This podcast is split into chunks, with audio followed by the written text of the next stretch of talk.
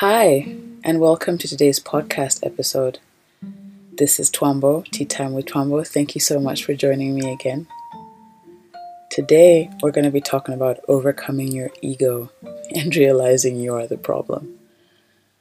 I know that I've done an episode about this subject before, but I wanted to go a little bit more in depth about how you can overcome your ego and realize you're the problem. Sometimes it feels like people are attacking you and wanting you to change something in particular in your life.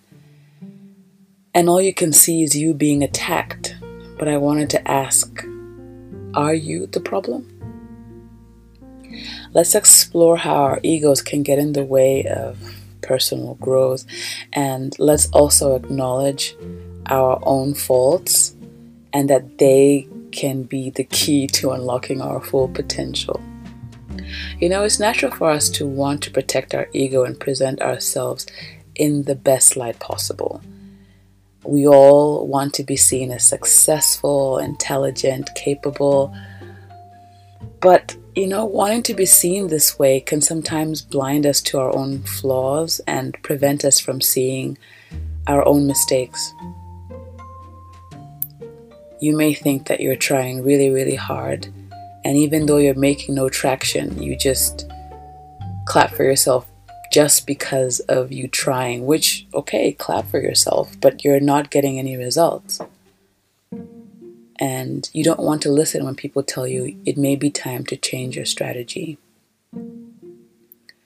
The first step could be, I mean, the first step in overcoming our ego could be to recognize that it's there all of us have an ego. All of us have this small sense of pride of like, can never be me. Me? No, never. That's below my standards. All of us have these little pieces of ego that we have set for different things, different standards we've set in our lives, which it's great to have certain standards about certain things but there are times when you have to let go of those standards to get to a different place. We all have an ego, and it can be difficult to put it aside and admit when we're wrong. But maybe for some, the first step is just acknowledging that you have an ego. And then maybe that can be the next step to starting to recognize that it's getting in the way of our personal growth. One way to overcome our ego is to practice self reflection. And it's been years now that people talk about self awareness and self reflection on the internet, everywhere. Podcast, this podcast, been talking about it for eons now. But I want you to take some time to think about your actions and your behaviors. Ask yourself if there's anything you could be doing differently. How is your ego getting in the way of your decision making? And how is it getting in the way of your relationships, your romantic relationships, your friendships? How is your ego getting in the way of, I don't want people seeing me as this, so I won't reach out to anybody. I don't want to be seen with people. Um, I feel like me being uh, rare or scarce ups my worth, so I'm going to freeze people out of my life. How is that working for you? Have you made assumptions or jumped to conclusions without fully understanding the situation? An important part of killing your ego is seeking out feedback from others. And this is the hardest part hearing from other people that you're not doing the right thing or you could do things differently, or here's an alternative. Sometimes we can be too close to a situation to see it objectively. When you are in the situation, it's you are in your emotions and being objective, it doesn't help. You're feeling the pressure, you're feeling the financial pressure, you're feeling the pressure from others, and you're just you're wanting to jump so that you're not feeling the pressure and you're not feeling the emotional stress. But asking somebody else asking their feedback about your situation can help you see things objectively. Ask for feedback from a trusted friend, a colleague at work, or a mentor or a coach, and they can give you a new perspective and help you recognize your own faults.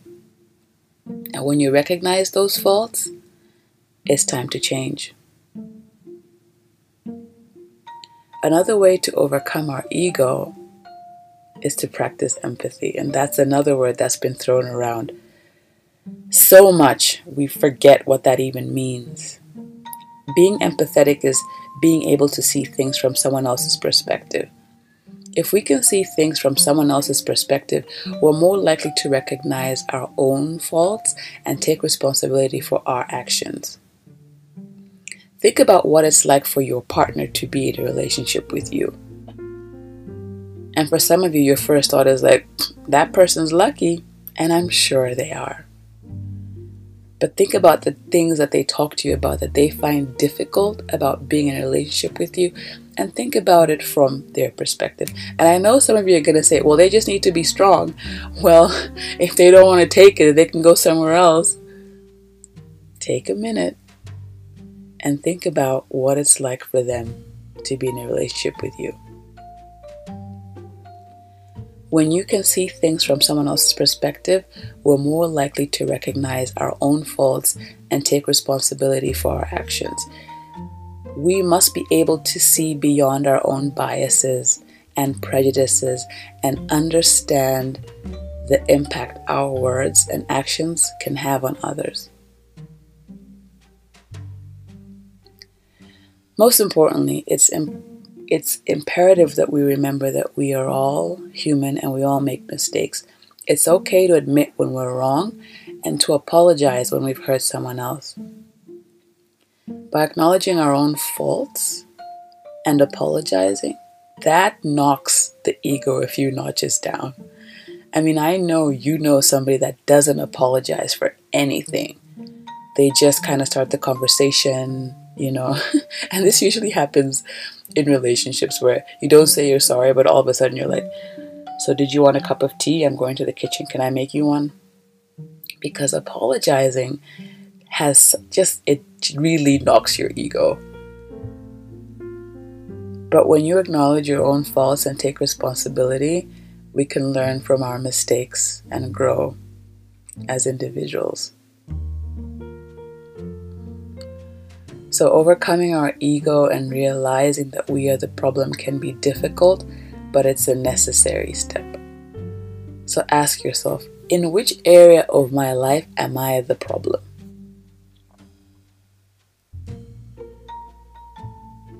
Which area of your life are you the problem? Are you the problem in every area of your life? Maybe. But if you've never gotten feedback, right? You don't know how to look at that objectively. If you've never practiced empathy and seeing like how my behavior impacts those other people, how are you going to figure it out? If you've never admitted that you're wrong and apologized, if you've never learned from your mistakes, how can you become a better version of yourself? This has been Tea Time with Twambo. Thank you so much for listening to this episode. Thank you so much for sharing this episode with your friends and your loved ones. I appreciate it. Thank you so much.